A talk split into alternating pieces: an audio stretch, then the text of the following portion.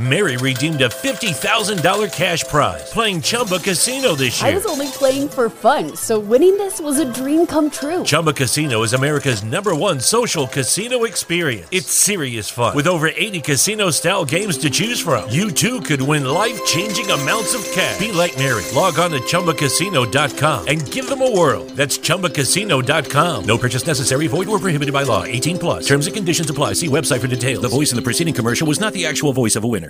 Mary redeemed a $50,000 cash prize playing Chumba Casino this year. I was only playing for fun, so winning this was a dream come true. Chumba Casino is America's number one social casino experience. It's serious fun. With over 80 casino style games to choose from, you too could win life changing amounts of cash. Be like Mary. Log on to chumbacasino.com and give them a whirl. That's chumbacasino.com. No purchase necessary, void, or prohibited by law. 18 plus. Terms and conditions apply. See website for details. The voice in the preceding commercial was not the actual voice of a winner.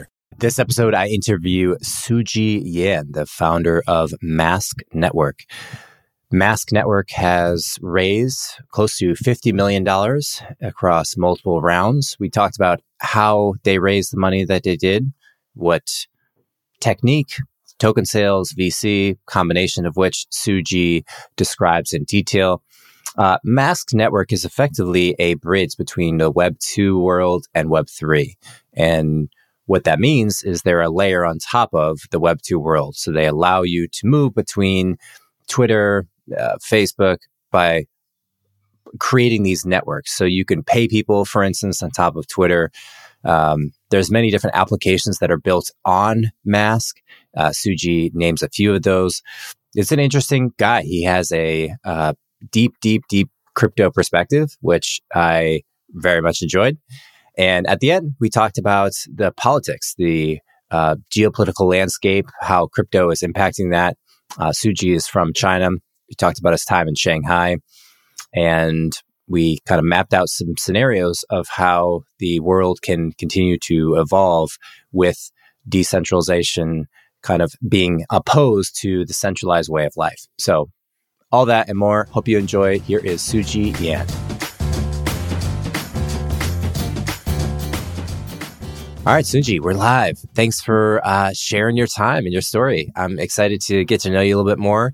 Mm-hmm. Um, you're running an awesome project called Mask. Um, you looks like this was one of the first few things you did out of school, or at least the first few years. Uh, you're a little younger than I am. You were saying a little bit pre-show, but you moved from China to the U.S. here for a while. Uh, first thing I want to ask you is, mm. what did you see? What did you see prior to starting Mask, crypto is happening in the world. You're excited by that. Was there a specific uh, conversation or insight you had to say this is how you wanted to jump into the game and this is what you wanted to first pursue? Yeah. Um, so I studied in the state, right? Doing, I think like other engineers, I, I got computer stuff background and, uh, I dropped on 20, 2017, but I, I really go to school. I spent two years at the U of I, Urbana-Champaign, and one year at the U of Tokyo. I think during my college day, um, on one side, I was a typical engineering student, right? Just coding, all the other stuff. And I also jumped into the um, crypto rabbit hole because I was in the AI, I was in parallel computation, distributed system. So very, um, very, um, it's very connected to the early crypto, right? Especially mining stuff. Um, and I was lucky. I was connected to one of the professor uh, at the U of I, Andrew Miller. He's the uh, co-founder and uh, chairman of the uh, Zcash Foundation. So he's OG. And my girlfriend that time, now, now she's my wife, uh, she's involved with the Bitcoin core uh, or um, the, the, the core company of Bitcoin core organization, uh, uh, Bitstream, uh, Blockstream, right? And he she's involved in that, and I was connected to all these people as well. Uh, but I think the um, the ultimate goal, the ultimate reason drive me into crypto, um, is not really from the technical perspective, right? Well, technical perspective is a ledger. It's a cool ledger. It's a slow, uh, immutable ledger. Um, that's cool. Uh, but I was I was in also in, in journalism, I was in journalism for a few years as an independent journalist, and I, I work with several um, well, well, uh, well known and um, respected, respectful firm for independent journalism. And during that process, um, starting from 2014 and 2015, people start to use Telegram and Signal, right? And then there's some privacy coin kicking. Um, there's some like um, there's some like uh, deal sourcing using uh, using crypto, and I, I cover uh, uh the Fukushima nuclear plant um, in Japan back in 2016. I was 20 that year, and I did pay one of my stocks in crypto. Well, that's really amazing. You just connect someone on Signal, uh, fully encrypted, end to end encrypted, and then the guy gonna ping you, hey, dude, um, I'm not gonna accept US dollar. Pay me at least in Bitcoin, right? Uh, hopefully Ethereum or other cryptocurrency as well. So that really drive me to jump into this industry because it's more than tech now. Uh, at least back in 2016, price is really in the bear market. Um, and I can feel it's not about technology. It's about how this this tiny ledger gonna reshape the society. So I think, yeah, I, I should try. I should just full time jumping. Um, I, I quit my AI track. Uh, it was mainly learning AI back in college um, and really dive into the rabbit hole back then. And in 2017, I quit the college, um, started to, to found this uh, company and later become this uh, foundation uh, that deliver Mask network. Um, mm. Yeah, that's my story. Yeah. yeah, and you said you were you were a journalist in yeah. Japan. Yeah, I was independent journalist. I uh, I coordinated with several media, um, Japan, China, U.S., and I think some of my famous report was about the Fukushima nuclear plant. That's five years after disaster, after earthquake. Um, I was uh, doing field study. Actually, I really got into the the nuclear plant um, polluted area, restricted area. I really get into that personally, and I really um, you know um, took photos and interviewed people, and they did later that become uh, uh, uh, an article and several doc- small documentaries. Yeah.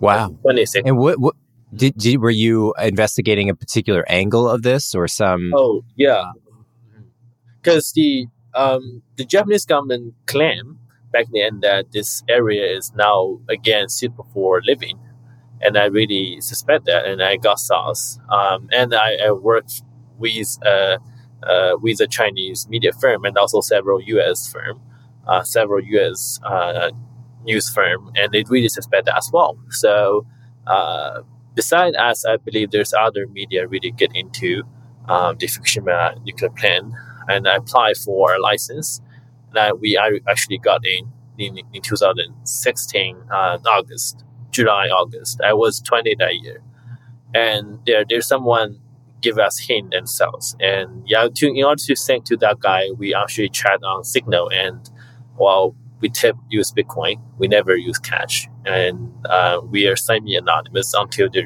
the the news get get released. Right? Yeah. Hmm. Wow.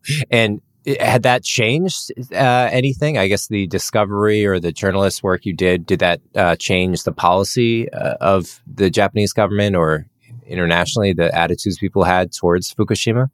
Uh, hopefully, it worked. I don't think it really had that big impact, but there's more than one one media, uh, one one newspaper covering that. There's several, and, and we're just one of the top. Uh, from Asia, and, and they, they do have a strong uh, in, impact overall. Um, and as mentioned, all those OG journalists are on Signal, on Signal Telegram. They're like, hey, this is my mm. address. Later on, they're like, hey, yeah. this is my serial address. So yeah. uh, that was intact, right? So I understand how this ledger work. So that's the moment I think, oh, I should jump in. You know, I mean, forget of AI and other stuff. I mean, I, I got that background as well, but I think this is more, much more interesting is a much more yeah. uh, game changing. Yeah. Yeah, yeah. And mask now, I, would like.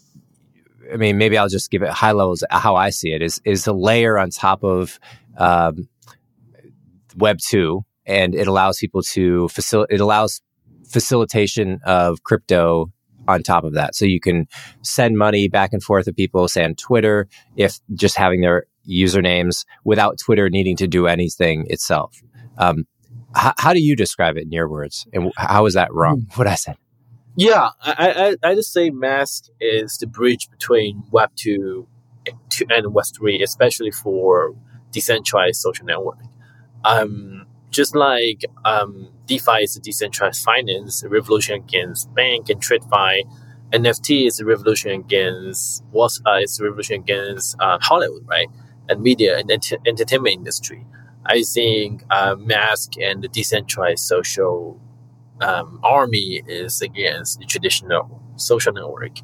Uh, but unlike the others, we don't uh, we don't we don't want to persuade user to migrate. I think it's super hard and it's even impossible for the user to migrate. Especially think about the billions of users uh, we have on Facebook and Twitter.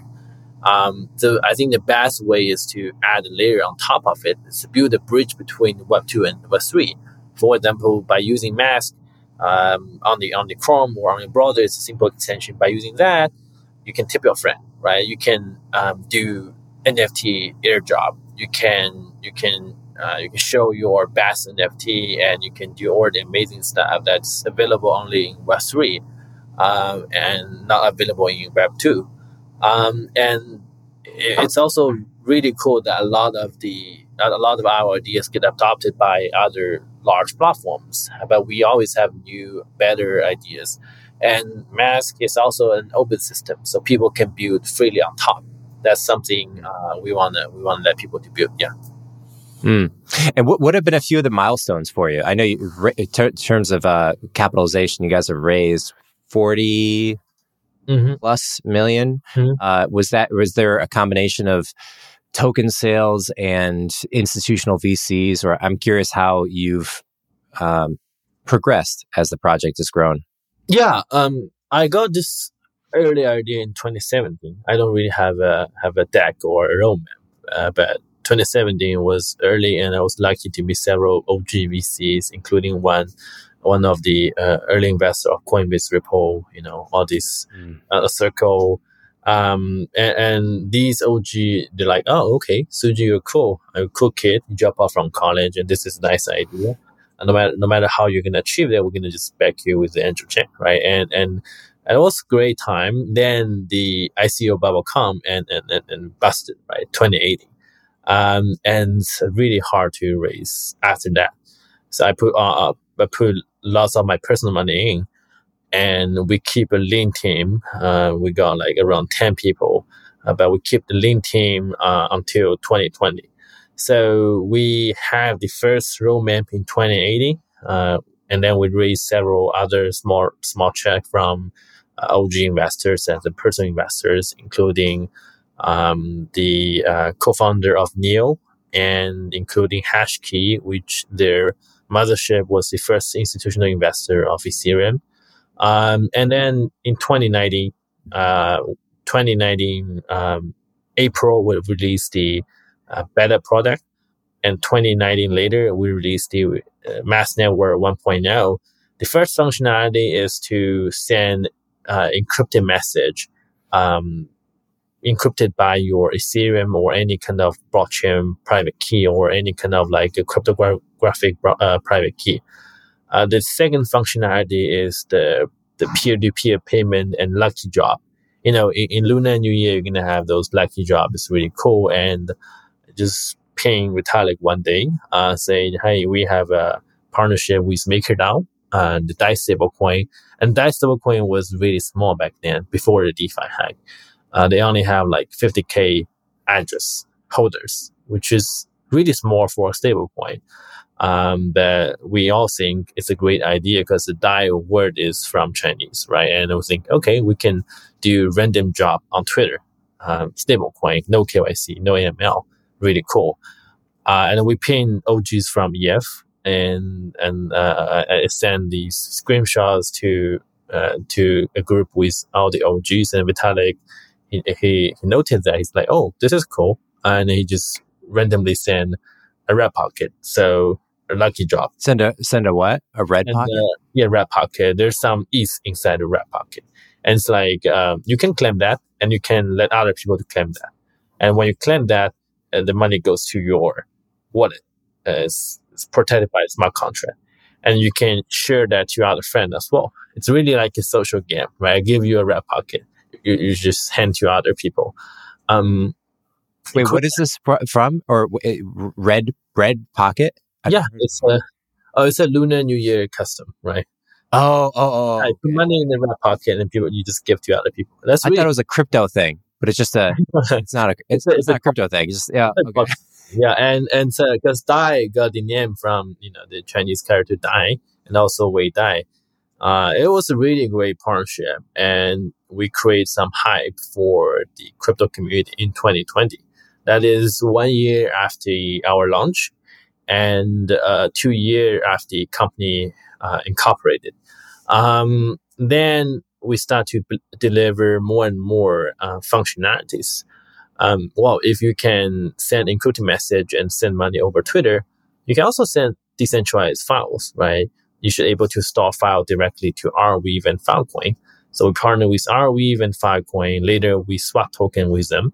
Um, and we also approached to um, Uniswap. And that was also the, the, the very early days of Uniswap. They, they, they, was, they were planning the airdrop. And we approached to them, say, what if we can trade on Twitter? Uh, I think that's the time we got another uh, hype that people think, oh, wow, we can trade on Twitter because we when you use the DeFi and DEX, you don't need to have KYC and AML, um, at least right for now. And uh, people are like, oh, I receive a, a red pocket from Vitalik, um, one is, I want to sell it, and you just directly sell on Twitter. Uh, feels like you're selling on Twitter. The backend could be some smart contract like ZeroX or Uniswap. And the Uniswap tweet, um, the Uniswap official Twitter endorse us and they show on this uh, collaboration. They're like, oh, that's really cool, right? Uh, that was beautiful early days of DeFi summer. And people are super interested in this concept because very obviously, uh, we're going to decentralize the money and we're going to decentralize the entertainment business and we're going to decentralize the social network one day. So we are on that front line, right? Um, so that's the time we start to raise more institutional money. Uh, 2020, I think more VC established, they survive the winter and start to deploy more capital. Um, we raised around 5 million in the private market, including some OGs like SBFs, Alameda and um, DCG, um, from Coinbase, and uh, there's other uh, other OG fund like Hashkey Fundamental Labs. Um, but overall, um, we didn't raise a lot from private market, um, but we we plan to decentralize and and it, actually create some hype in 2021 last year end of February. So when we got more and more functionalities, people are, uh, you know, like developer always question me, like say, Hey, Suji, what's the mask? Indeed, like, cause you can send money, you can send tweets, you can send encrypted message, you can send file, uh, you can program on top, right? You can say, Hey, I put the stablecoin payment and the file service together. So you can do pay to unlock. It's a, it's more like a developer middleware. Um, and our answer is like we're the bridge between Web 2 and Web 3, especially for social networks. And the next question will be, Hey, Suji, what if I'm, I was developing and posting some, you know, um, some like, um, really bad content? Will you censor us or will you delete our application? And it's really a dilemma for, for a company, right? Cause you don't really have the answer. You either you know, you either ignore them and you're gonna have like regulator coming later on, or say, hey, um, we're gonna support you, uh, but you can't pretend it's it's not a business. So the best way is to decentralize the protocol, right? Uh, even though uh, tokenization is just the beginning of it, it's it's not finished yet, right? Uh, but we think it's the right time, and we were lucky that 2021 is really nice, uh, and it's a bullish year so we launched our token called Mask, M-A-S-K, um, during the, uh, during the February, 2021 February. We have the ITO, initial Twitter offering, and then the LBP for the auction. Um, and uh, we spent I think that spent like two days, three days actually. Um, and we actually reached the highest gas fee ever happened on Ethereum.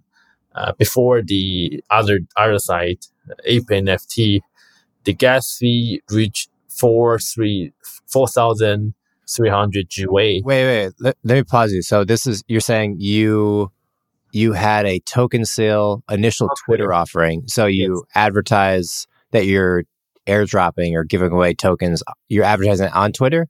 Yes. Um. Just yeah. follow. What happened is you install our extension, or if you are in compatible other client, right? No matter you, you install this thing or be compatible with the client, and you just go follow Mask Network on Twitter, and you're gonna wait for our tweets. So our tweet oh, okay, got it. Got it. we can get the airdrop or get the get the token for sale. Um, you if you own crypto and leave it on the exchange where you bought it, like Coinbase, that is a mistake. We've heard the news lately exchanges closed, accounts frozen. We're learning the hard way that crypto on exchanges is not really in your control. So, what can you do about it? Well, you can get a crypto wallet and control the crypto yourself. And that's why today's show is sponsored by ZenGo. These guys realize that storing Bitcoin and storing crypto yourself can be difficult, it's risky to keep private keys. They realized this and said there's got to be a better way. So they created a crypto wallet that is fully recoverable. So say goodbye to lost Bitcoins. And the security of this wallet is incredible. It's a hacker's worst nightmare. They use a three factor authentication, including 3D biometrics, so no one can access your wallet except for you. And ZenGo realizes that at different levels of the crypto journey, you have different needs. So they offer 27 support and have real people that are available to contact directly within the app. They have a bunch of different coins Bitcoin, Ethereum, Tezos, and more. And they have all sorts of NFTs available as well. So now, for the first time, you can keep your crypto safe with the same tools that the big guys have used for years.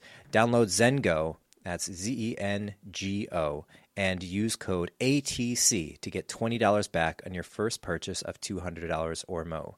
That's $20 back for your first purchase of 200 or more. Use code ATC and check out ZenGo you can't do this unless you have ma- I mean you you can't send mm-hmm. tokens mm. on Twitter now. I mean that's not embedded into Twitter's functionality. You'd have to ha- there's no ITO initial Twitter offering unless you use Mask to do that, right? Yes. So okay. obviously Twitter for regulation for regulatory reason they won't they won't they will not ever you know able to do that. Um and we are a layer on top, right? So you can let Vitalik drop something and Mask officially can drop something, or you can drop an FT. Uh, you can ask the user to pay to get the drop. Um, so we, we program some smart contract and we deploy that, uh, on the, on the ETH, uh, layer one. And we just make it happen on Twitter. But if you don't have Mask extension or Mask compatible client installed, it's just like a picture or just like um, you know a, a P- JPG, you know PNG, mm-hmm. which is not an NFT, which is not a token, right? Right. Uh, right. Yeah. Yeah. Mm. And then uh, when you were talking about the gas fees, you're effectively saying that uh, aside from the Bored Apes project, yours was the most trafficked, and thus the gas fees were the highest. Yeah, I, I think gas fee on on the highest moment reached the four three four thousand three hundred gwei, four hundred to two thousand gwei ish for for uh, one hour, two hour ish. Um, and because we are not the sale is not that long, but at least for that moment, people are creating like, oh, you can actually buy something on Twitter. It's a token, right? Um, and they actually, a lot of people bought it. And um, we also did a massive airdrop and that's the start of our decentralization process. Uh, still a long process ahead, but that was a, a great launch. And during that launch, we raised uh, $43 million for the DAO. Yeah, for the for the token sale and, and the, the, the airdrop, the LBP. Yeah. Mm. So that's mm. uh, the majority of our money raised. Yeah. Nice. Well, that's a solid chunk. That's definitely enough to hire more than 10 people. Uh, where, where are you guys now? So, I mean, what, let me ask you a better way. Uh, what is what is the next um, feature deployment that you're excited about? Yeah. So right after the launch um, of our token, we start to realize um, we can't do this alone, right? Because um, we, we we might we might able to do the the airdrop to airdrop functionality. We might able to do the NFT functionalities, but there will be a uh, hundreds functionalities ahead. The, the people you know people want Web three and Web two, but we don't really know what they want, right? We need talent young people to really build on top. Just like um, Vitalik and the Ethereum Foundation, they don't really uh, predict the, the existence of DeFi. They might they might able to give some guidance, but but they have to wait until Compound, Uniswap, Aave to the founders really jump into this ecosystem to build on top. That's the time they realize, oh, people actually need this kind of functionalities.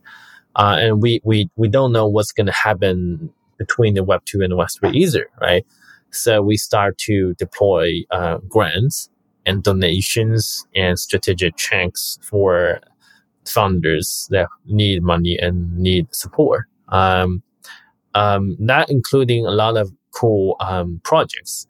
Uh, for example, um, last year, I think um, around March, last year, March, April, um, Cent, um, uh, founded by Chicago founder Cameron, uh, they they helped Jack Dorsey to um, so his first tweet um, on Twitter. And Cent is built on top of Polygon, and we also support the integration to Mask network version of Twitter. Um, and so you can buy sell tweets on Twitter. Uh, in, in bull market, people love that, but I think in bear market, just people can't really sell tweets, but it actually creates some hype, and we become so. Mm-hmm. Ma- Mask facilitated. Is it a private company? I'd never heard of Cent. Cent allows you to buy and sell tweets, mm. and then mm. using the Mask network or in partnership with Mask. In partnership with, uh, you can do it standalone. The NFT is minted on Polygon, uh, but we actually provide a better user interface. We integrate that. We did a grant and we're proud to become a shareholder. We, we, we just figure out they need some support, right? And say, okay, I'm going to write a check. Um, and that was really the first check we, uh, we write. And we did donations to, to several other projects as well from DAO, right? The DAO got the treasury of Mask token and some other token, right? Some, some ETH. Um, we, um, we just send it, um, to, the uh, developer, the independent developers and the smaller developer groups. And they use money to develop something on top of Mask or, uh, uh, you know, going to supplement with our decentralized social network ecosystem. So that's the beginning of our ecosystem. Yeah. And so you're referring to, is it a foundation officially? This money that you're giving to developers to build on top of the Mask network? Yeah actually, right now, um, if you go check Gitcoin, there's a Web3 social grant happening right now. There's a, a, a, few people submitting grants and bounties on top of that. And we, we've been donating Gitcoin bounties um, and the, the, the matching pool since our launch. Uh, we donate Mask token uh, major, uh, mainly, but we also donate some ETH if they need ETH or stablecoin if they think it's better. Um, um, that's what we're trying to do in last year. And last year we really scale a lot of uh, a lot of our like um, you know manpower. We we were twenty people back in uh, around around less than twenty actually around 2020 um, 2021 January we are already only 15 people, and now we are more than we got more than 100 employees worldwide. We got people in Singapore, Tokyo, still, yeah. Yeah, that's awesome. Um, I want I want to ask you about this this foundation a little bit. So, is it, it does mechanically the way it worked is that a portion of the tokens that were allocated goes it, uh, the ownership of that is to a, a private company LLC maybe who, who is in charge of distributing that money to developers who are building on top of the network. Mm-hmm. And I assume there's some governance mechanism of that foundation to approve those grants is that right? Yeah. Uh, yeah. So, so right now, for there's the nonprofit part and the for-profit part, right? And we value the nonprofit part, part a lot because we don't really, no one knows what's going to happen in the future, right? And and uh, the Uniswap exists because the Ethereum Foundation donated one million dollar back in the early days.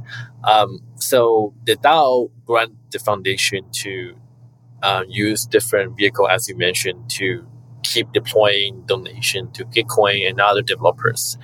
And we encounter those amazing young developers and young talents or, or, or like, you know, nerdy talents. They build something on top of Mask. Uh, sometimes they, they have their own um, great ideas that can help Mask to um, really um, bridge this two world better. So we donate to them.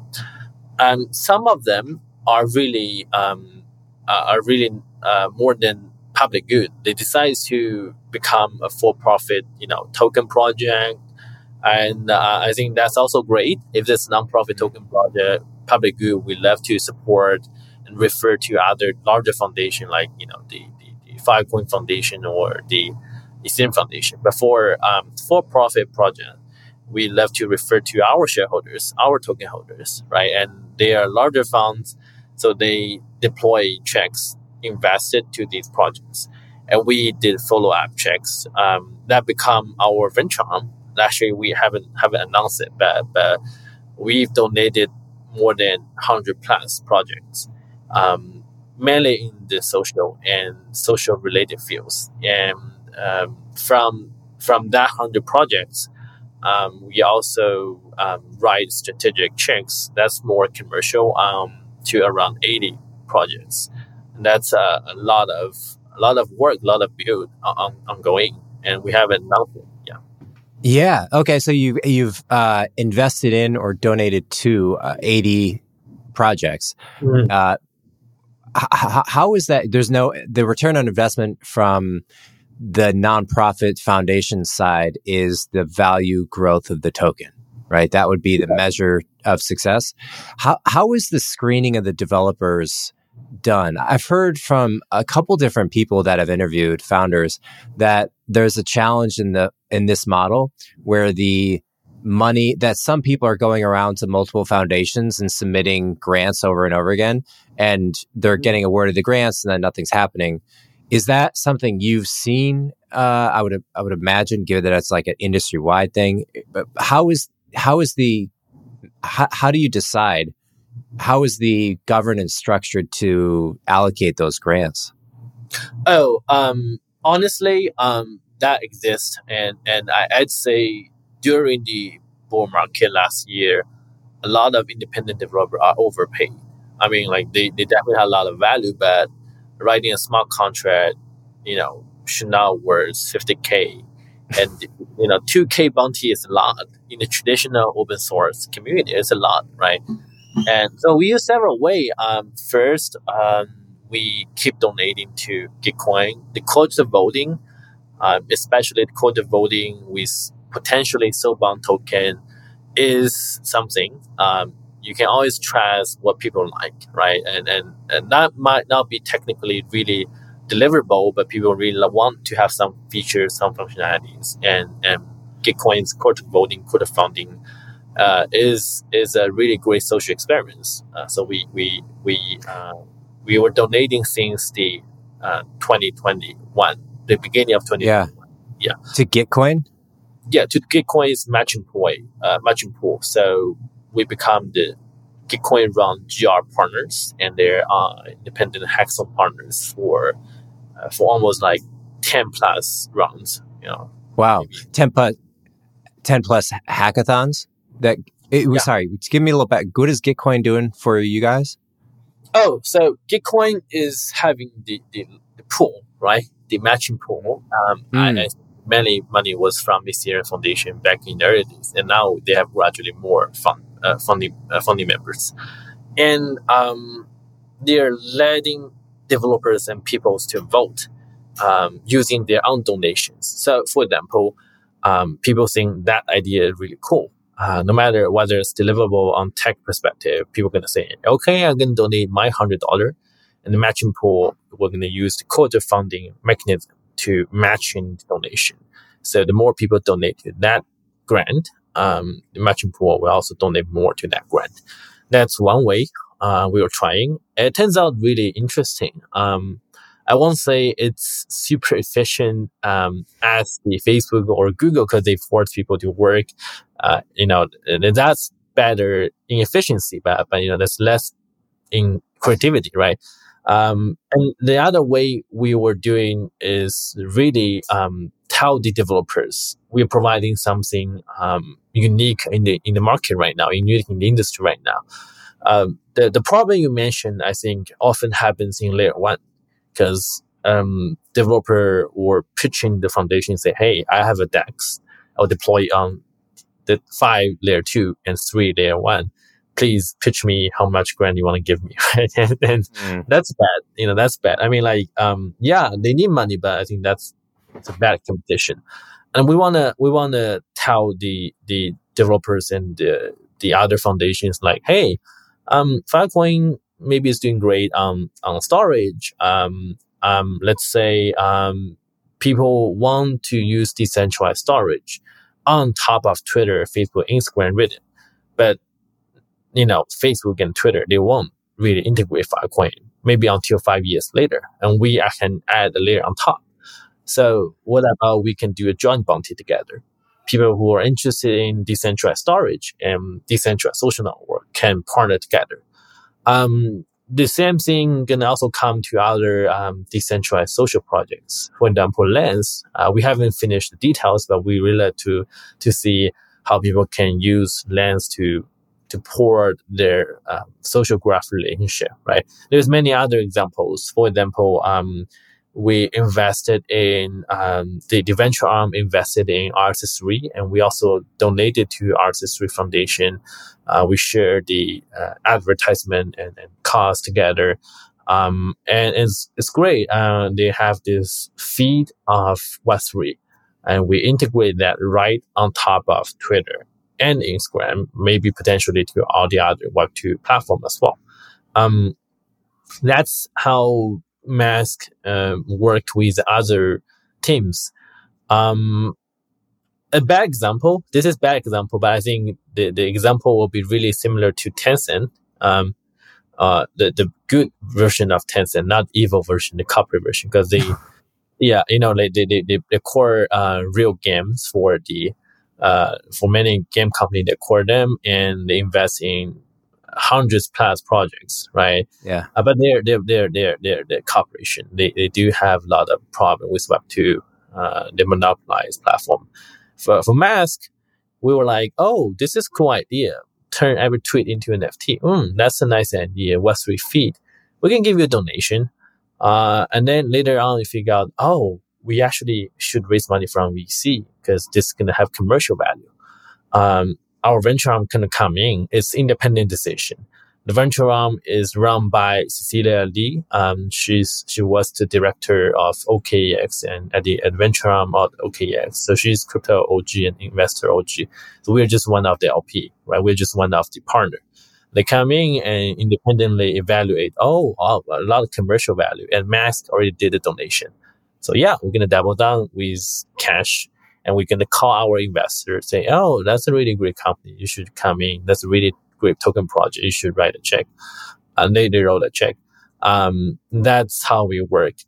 And I hope people can keep building on top of Web 2, but have the Web 3 features, right? Um, turn every tweet into an NFT, have Web 3 uh, feeds on Twitter and Facebook. Um, port your Facebook social graph to Lens something like that. Me, I don't yes, know. Yes, What, what what stops? Say one protocol, uh, one network creates NFTs for all the tweets, and mm. that every tweet is has an NFT in it or associated with it. Then another protocol does the same thing. Is do you now have two networks that each have NFTs for all the tweets, or is that a recognized problem? No, no, they just compete each other, right? Because like, um, yeah, okay. Yeah. For example, um, for storage, at least there's like five solutions out there, right? There's the Arweave, Filecoin, Sia, um, maybe other like um, new solutions.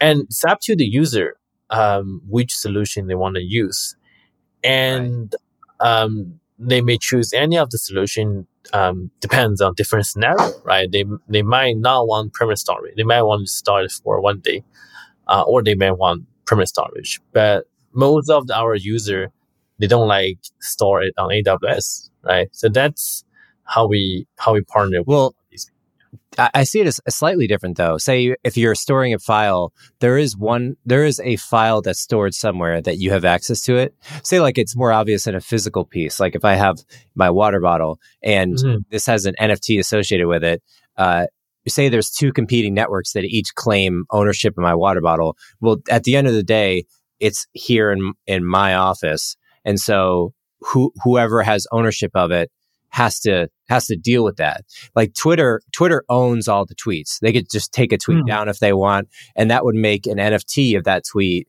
It would kind of make it irrelevant. And I, my my question is, if there's two competing networks, each of which claim NFTs for those tweets, and you're trading the v- value of those NFTs, just like art, right? On on NFTs hmm. with art, it's like if I if I say I own this piece of art, and then and then another protocol pops up and then I buy that piece of art on that protocol.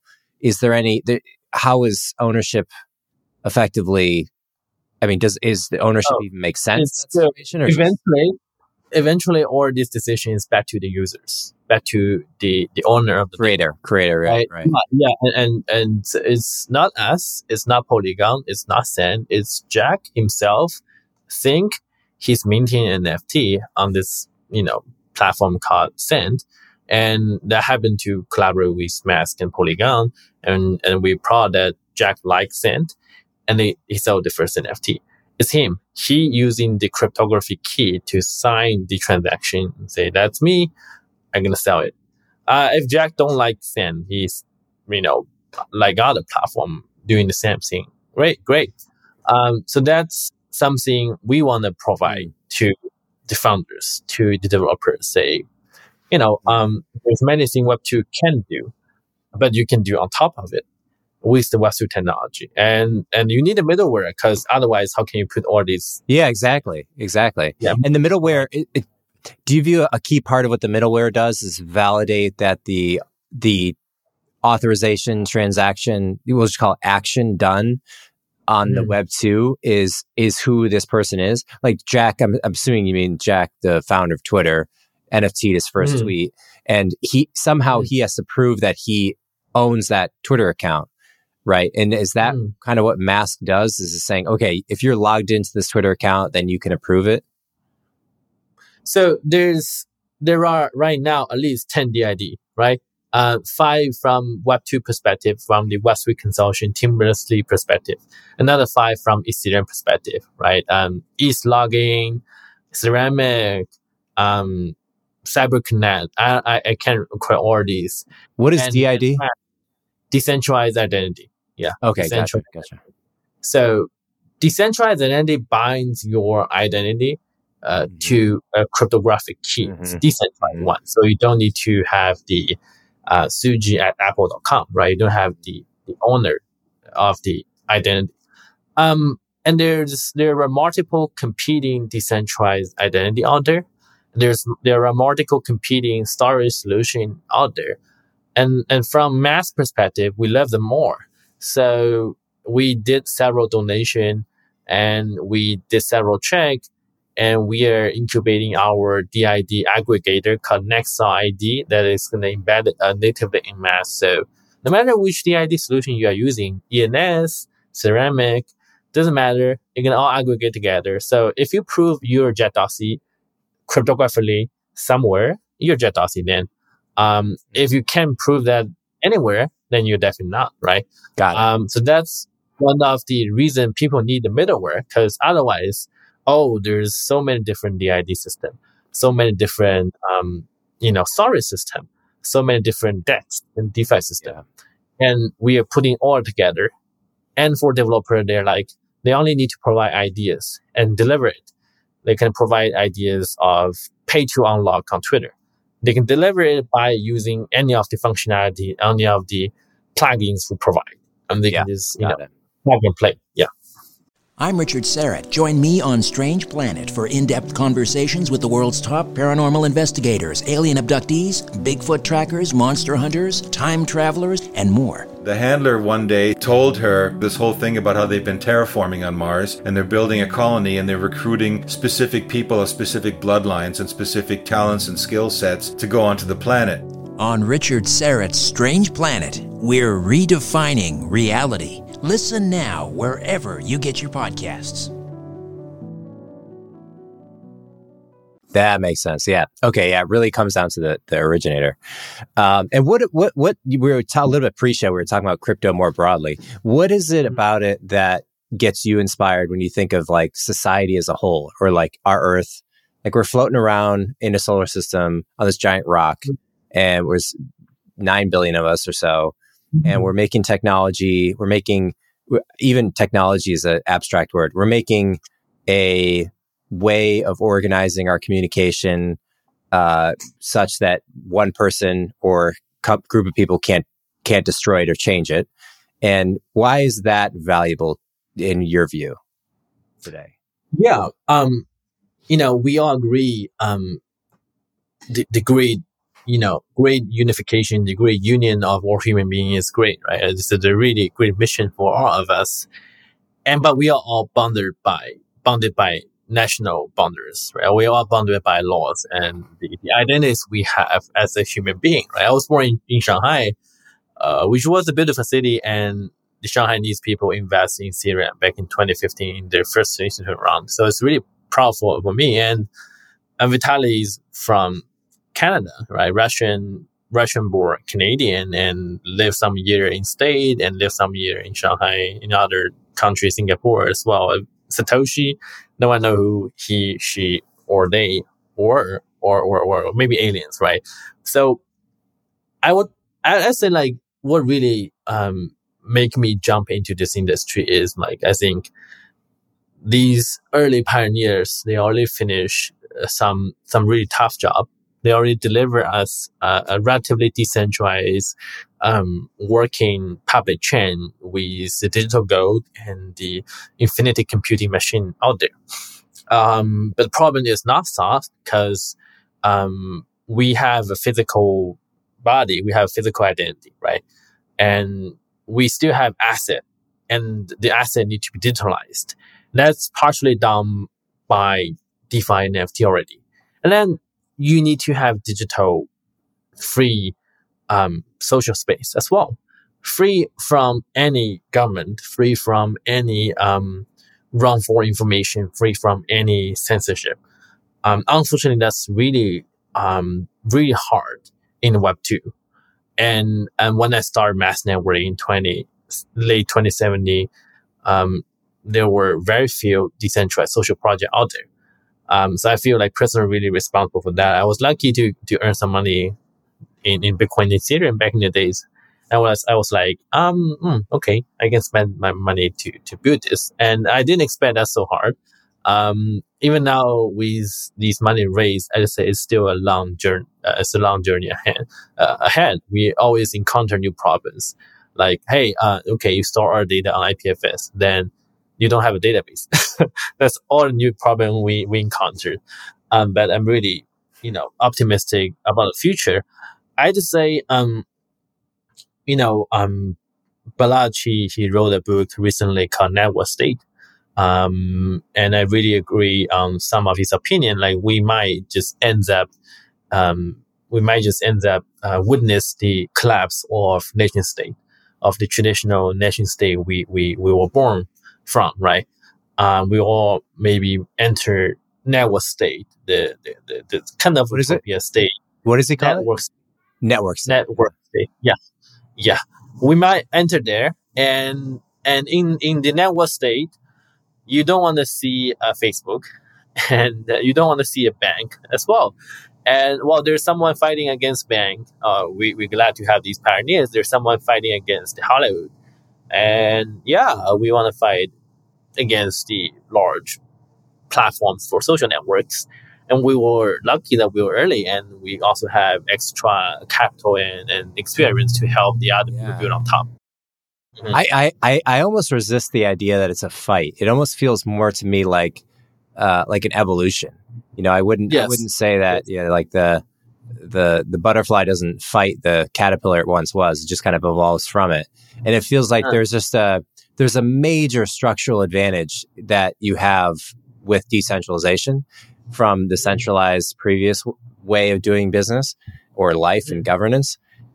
Uh, and do you do you agree that there will be this almost like synchronized or nearly synchronized implosion of governments in our lifetime, or do you see this as like a slow decrease of power of governments? I I say that with the with the premise that the governments hold very large guns, right? All all the large, yeah. right? China, Japan, United yeah. States, Russia, and I don't see them just kind of quietly saying, "Oh, you guys are building blockchain." Well, go ahead, have have the money, have the means of identity, and I just don't see it kind of sailing out. Do, do you think they'll? How do how do you sort of see it shaking out? Oh yeah, I I was hesitating back in the days, right? You know, the the the, the manfact uh, the manfact question we always ask ourselves, like, what if China or US ban mining, and it happened, and it's fine, nothing happened. I mean, it's the, the coin crashed and it's bounced back, and then um, I I just say, what if like what if the Ethereum Foundation people get arrested? Well, it's happened, right? It's still fine, um, and um, there's still something re- re- really centralized right now. Um, there's still something we can improve, but but I think uh, this thing is evolving. I'm really optimistic about the future.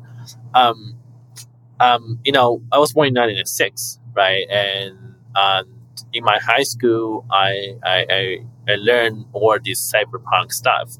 And I re- wrote, uh, I read this story about EFF, about the um, uh, the founder of EFF, uh, John Perry Barlow. He wrote this article, uh, this statement back in 1996, the year I was born. It's called uh, A Declaration of Independence for Cyberspace.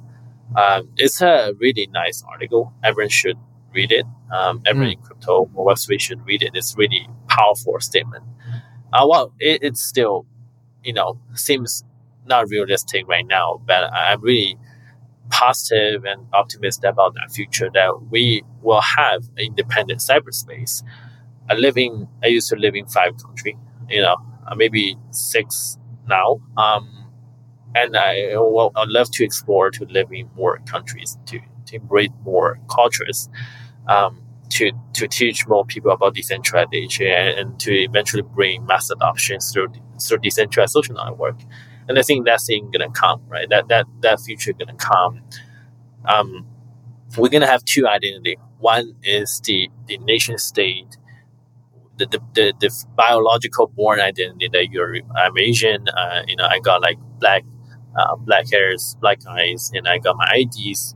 And then we got a relatively decentralized identity. That in the metaverse, we can social, we can trade, we can we can collect, you know, we can play, we can work, and and we die out in both places. That that eventually, um, I'm I'm really optimistic Mm. I'm maybe over optimistic in this industry, but uh, that's the I think that's the field that help us survive two cycle. Uh, personally, I survived two cycle, and the company survived one one bear market, and we're gonna survive the, the upcoming one, and we're gonna keep building and fighting, and we're gonna also encourage the, the, the younger team say, hey, keep building, it's fine, you know. Yeah, yeah. And do you see it as just a constant chip away? Like there'll just be, you know, first there's money and then there is uh, maybe identity and then there is uh, financial tools, but then it sort of branches out more into like healthcare and mm. other industries will become decentralized to eventually there'll be kind of political pressure to restructure the constitution. Maybe I could see it happening. The United States is more, you know, it's democratic. So if people wanted to change, they could put pressure on political leaders and that eventually happens. China less so. I mean, China not at all, right? The decisions are top down. And so China could move quicker. That's the advantage of that, that uh, organizational structure. But the downside is that you, if you don't want to make a change, then it just won't ever happen. And so there'd have to be like a, like a confrontational revolt to change that. Do you? And then there's also s- smaller countries. I was talking to a guy from Liechtenstein, and there's a lot of more progressive countries in Eastern Europe that are making, you know, rapid governmental regulatory innovation changes. Do you kind of see things centralizing geographically? Like you're pretty nomadic where you live. Do you see a congregation of people into a new area and maybe that that area kind of gets formalized as a country of decentralization? Does that make sense? Yeah, it makes sense. I was in El Salvador two weeks ago and I met the I met the government official and local the local community not developer but local, like let's say crypto related mm. community. Uh, it's a great. Uh, the crime rate is actually lower than many um, even though with the game problem. Um, I love to explore. Uh, I don't think Bitcoin as a legal tender solve most of the problem, but honestly, IMF won't solve problems, right? At least Bitcoin as legal tender can potentially solve some problem. And I'm trying to tell them you should be more friendly to other crypto, and they agree uh, they might make laws to to to legalize or major crypto make them legal tender as well. Um, these tiny spots are, are important, right? And and if we date back 300 years, 200 years ago, or the modern, most of the modern Asian state, uh, they weren't existed back in two, 300 years ago. And mm. the history of cooperation were just 400 year old. And um, we can see the acceleration of the history um, due to the, the, the, the, growth and the development of technology. And I say I'm optimistic. I try to work hard, work out more, and uh, I try to survive in the next hundred years. I'm uh, when I was an old, old, you know, old grandpa, I can see all these things come true. Um, yeah, probably not that old. Yeah. Um, yeah. yeah, yeah. And, uh, mm-hmm. well, I, I, I, I, tell me if this is how you sort of see it. Potentially, I almost see it as a fork, right? It's like we we're talking about power and the the distribution of power, and power really meaning the ability to decide how the structure of decisions. You know, right now, eh, most decisions that matter are going to be related to uh, taxation as a means to collectively pool resources from a society. And then, so people debate mm-hmm. taxation methodologies, how much people should get taxed. And, mm-hmm. and there's a lot of political agitation about that. And it's a complicated, you know, structure and tax code. Then there's the mm-hmm. distribution of funds and the general role in government. Like, should the government provide healthcare, meaning that should it control and dictate the means of which people receive healthcare? Uh, I think most or just about all countries see one primary use for centralized government being the policing. So, you know, people are doing illegal things. You can have police who are employed by the government enforce the rules. The rules I can see, if you picture the government as being three branches, the enforcement arm, the executive arm, the judicial arm, which is mm-hmm. the, the judgment of breaking those laws, and then legislative. I see legislative as being the the the branch of government that is first and easiest to decentralize. And effectively, mm-hmm. democracy is an attempt to decentralize that in and of itself. It's, you know, not that dissimilar from voting on chain, right? You have like one yeah. vote, you, you can decide to not vote, but effectively, like everyone gets one vote and then you're voting on different things. I'd say it's more and maybe this is where they meet, right? You have right now just about every every project I've seen has a direct one to one voting representation on topics. So, you know, Mask has a vote that's up. Everyone votes with the tokens that they have there's not really representatives, but I can see a world where, you know, m- say Mask or any project gets big enough where they have representatives that you vote into office and they have term limits. And we're kind of converging on the same methodology, right? Like they're not yeah. that dissimilar. Um, so I, wonder if, if that's where they meet and the world just moves in that direction. I'm trying to uncover what specifically is the revolution uh, fueled by? Like, where is the major problem in the old way of doing business? Uh, maybe take maybe take it as a as a political lens, like when we look at the governments, the way governments are organized, wh- where's the opportunity? Like, where does the momentum come from? Where do you get like tens or hundreds of millions of people like all united and pushing against something? I'm trying to picture what the narrative would be. Yeah. So the physical world we have today, the nation state is, you know, through all these revolutions in modern history is relatively, um, you know, no matter which country, you at least have some constitutional, you know, rights and relatively um, democrats, right? And relatively you have uh, some kind of democracy. And and on the other side, cyberspace. If we view the, the in, entire cyberspace as a new continent, right, and we just migrate ourselves and and colonize uh, there, colonize these AIs, maybe, mm-hmm. and and and that's actually it's a, it's not really capital. It's not really capitalism at all. It's feudalism it's medieval feudalism because you're gonna have Facebook Castle, uh, Twitter Walled Garden, you know, Snap Snapchat Walled Garden. You have different kings, and when you when you want to work on with all your all your money from Twitter land to Facebook land, they're gonna they're gonna stop you and say, dude, you can't you can't move more data out. You can just you can just go along yourself, become a nomad. Cannot move all your asset out. It's like medieval feudalism. Yeah, you're you're right.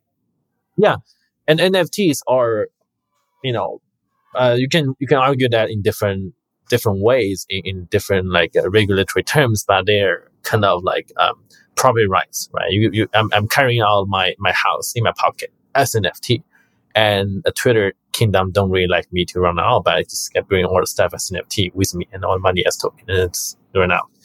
Um, and Mask is trying to say, hey, uh, okay, dude, uh, instead of running away for a new new land, we can stay in Twitter and put all this thing into, you know, like convert your tweets into NFT and convert your data into some token and, you know, um, have the IDs. It's like turning all your assets in a Twitter land from feudalism, um, king, um, granted properties into your own properties and put them in your pocket. And then, um, when, when the knight of the king arrive, um, of the Duke, whatever, arrive, they figure out, oh, you have the super strong cryptography, uh, bulletproof um, gate out there. And they try a few hours to figure out it's not possible to break out until they invent the quantum uh, quantum computer, right? And then they left. Um, or they feel it's not really worth bothering you anymore. That's what's happening right now. Mm. And there, there is definitely backfire. Um, but overall, I, I think that's gonna gonna be very very likely the future. Uh, would you think of it as would, would this be a correct analogy? If I'm in Facebook land, I have think of a reputation. So a reputation mm-hmm. p- purely in the set like pre-digital reputation is just, hey, mm-hmm. Suji knows Mike.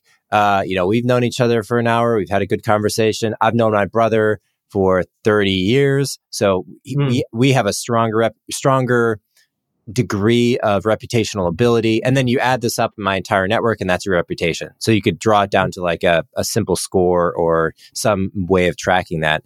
When you digitize it in the form of Facebook and Twitter, Snap, it looks like followers. It looks like the number of likes and shares. It's measured in those quantitative ways. When I'm leaving Twitter, it, I, I have only the non-digital method to, to go into the next city. Like when people leave yes. Facebook, they off, they often carry a large audience when they sign up on in, Twitter or Instagram for the first time because people remember them just in their in their minds. But there's no cryptographic or digital conversion. Do you see yes. Mask playing the role of like almost a reputational conversion in a digital land between these different fiefdoms? Yeah, I mean, eventually our goal is to dilute value of Web2 platforms, and some platforms are willing to do that themselves, right? The, the, the Twitter have at least Jack have the blue sky. We're the one of the founding community member. We we really love to, you know, um, really love to contribute our our thoughts. Um, and some really are are are are, are fuck up, right? Libra is not really doing great things. They just uh, now they have separate teams um, out of Facebook trying to do that. I mean, but it's a, become a public chain. Not really Facebook want to do uh, what Facebook want to do anymore. Um, and eventually, I think no matter you like it or not, these gonna be default solutions for major decentralized platforms. Uh, just like no matter the banks like it or not, stable coins, major major um, legit stable coins become the, the extent of dollars, right? They become the real digital dollars. And, and banks, banks on Oracle old fashioned database dollar has become the non-sexy version of digital dollar, right? Yeah. And I think that's happening. Um, and one interesting example I like to make is I like to use a lot is like the, the NFT PFP avatar, right? Um, by connecting the PFP avatar to your Twitter or Facebook or event, uh, potentially all the other major social network, you are actually you are actually connecting your Web2 identity to a Ethereum or Ethereum like um, cryptographic address. That's your DID. And then you somehow have a, a connector between the Facebook city and Twitter city. And that connector is not in the jurisdiction of any of them. Right? That's interesting, even though it's really just a yeah. beginning because you cannot transmit data uh, yet, but but very soon you're gonna be able to share your social graph because you change. You know, I, am I'm, I'm Suji NFT, and I, I share I changed the NFT PFP on my major platforms. Now people know that's all the same Suji, right? And then they can eventually maybe share the social graph and share the digital identity, share digital asset, and pull them together. That's the real you, and the real you is not controlled by any of the platform. Mm. Um, yeah, that's happening. Um, takes some time, but it's happening. Yeah. We overrated or underrated? The Facebook, Oculus, sorry, I should say Meta, uh, VR endeavors. The overrated, underrated? Mm, overrated. Yeah. yeah, definitely overrated. Um, you know, like, like, like, um, even now, right? Facebook is still trying to get into China, and then you know they're also trying to get into other major market. They have different political system than the U.S. They have different uh, country than the US, then well, you have to adjust your system in in these countries, right? You can you can probably add your own censorship system, and then then eventually you have to pick a side. That's what's happening in Web two. You pick a side between China and US. You pick a side between two parties. You pick a side between you know two side of the an argument and and uh, the platform needs to to be neutral, right? That's why we start all these platforms at the early early time. And it turns out platform cannot be neutral. That's why we need protocols. Well, uh, maybe protocols have their own problems, but it's way better than the social platforms. Yeah. That's yeah. what we're building and we try to deliver. Yeah. Yeah. Yeah. I I don't know what to think about that, uh, about Meta's initiative and stuff. I, all I know is there's a lot of money and a lot of smart people working on it. And I, and I think of it as like, okay, imagine you're wearing a very comfortable glass eyewear thing and we get to, we get to be in the same room instead of just looking at your computer screen. It's like that, that to me, if you can do that, that's a huge, huge idea just to put something on. And I, and Suji is in my office and he is as real as anything else, and I indistinguishable. He's indistinguishable from anything else. But we'll see. Obviously, it's years away before they get there. I mean, the real cool part is, um, I, I, bought I bought an Oculus, right? I bought several uh, VR device, and my friends got their own VR device, and we we connect each other in the metaverse. Then uh, I'm gonna start to ask questions. Hey, how can I display my punk? How can I display my? Then then the, the, question the, the question will be handed to Facebook engineers. Say, hey, should we um compatible with all those Ethereum NFTs? And then the next question is like, hey, I want to trans- transfer some like hundred dollar to my friend. I want to tip him in, in stablecoin. Okay, we might just you know compatible with all the stablecoin. Then the next question is like, hey, I want to migrate my Twitter data here, uh, and also uh, encrypt that, so make sure that Facebook cannot see that. And if you allow all these, um, the platform just become just a hardware. Yeah, but it seems like the the obvious move here is to make it so when you put the glasses on, you you just you're in a at a decentralized, a decentrally maintained world. Like I, I think that's the that's the thing that explodes human potential. Mm. I mean, we'll see if Facebook does that. They could choose to not do that, but interesting or meta. I don't know. I keep going Facebook. All right, mm. Suji, I'll let you run. I know uh, you got a lot of stuff to do and you are working on an awesome project. So quick question for you. Are you writing or tweeting? I know you have a handle out there, Suji, S-U-J-I underscore Y-A-N, I think is your Twitter. Yes, that's me. Hey, that's cool. me.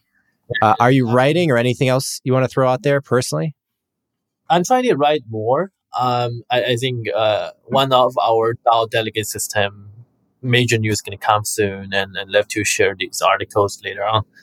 So, yeah, and, and uh, reach out to me, DM open. Uh, yeah, I'm super glad to talk to everyone on Twitter, and, and eventually encryptedly through Mask Network. Yeah. Yeah. Sweet, man. All right. Well, thank you for joining and keep doing your thing.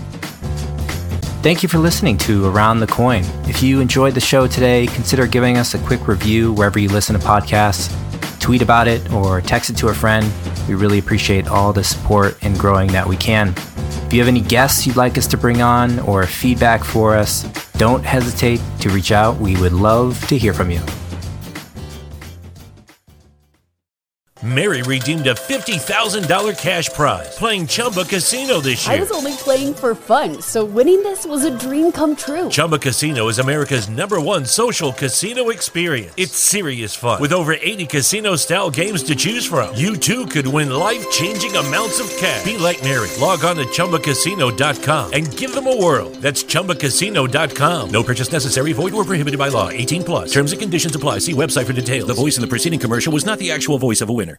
Mary redeemed a $50,000 cash prize playing Chumba Casino this year. I was only playing for fun, so winning this was a dream come true. Chumba Casino is America's number one social casino experience. It's serious fun. With over 80 casino style games to choose from, you too could win life changing amounts of cash. Be like Mary. Log on to chumbacasino.com and give them a whirl. That's chumbacasino.com. No purchase necessary, void, or prohibited by law. 18 plus. Terms and conditions apply. See website for details. The voice in the preceding commercial was not the actual voice of a winner.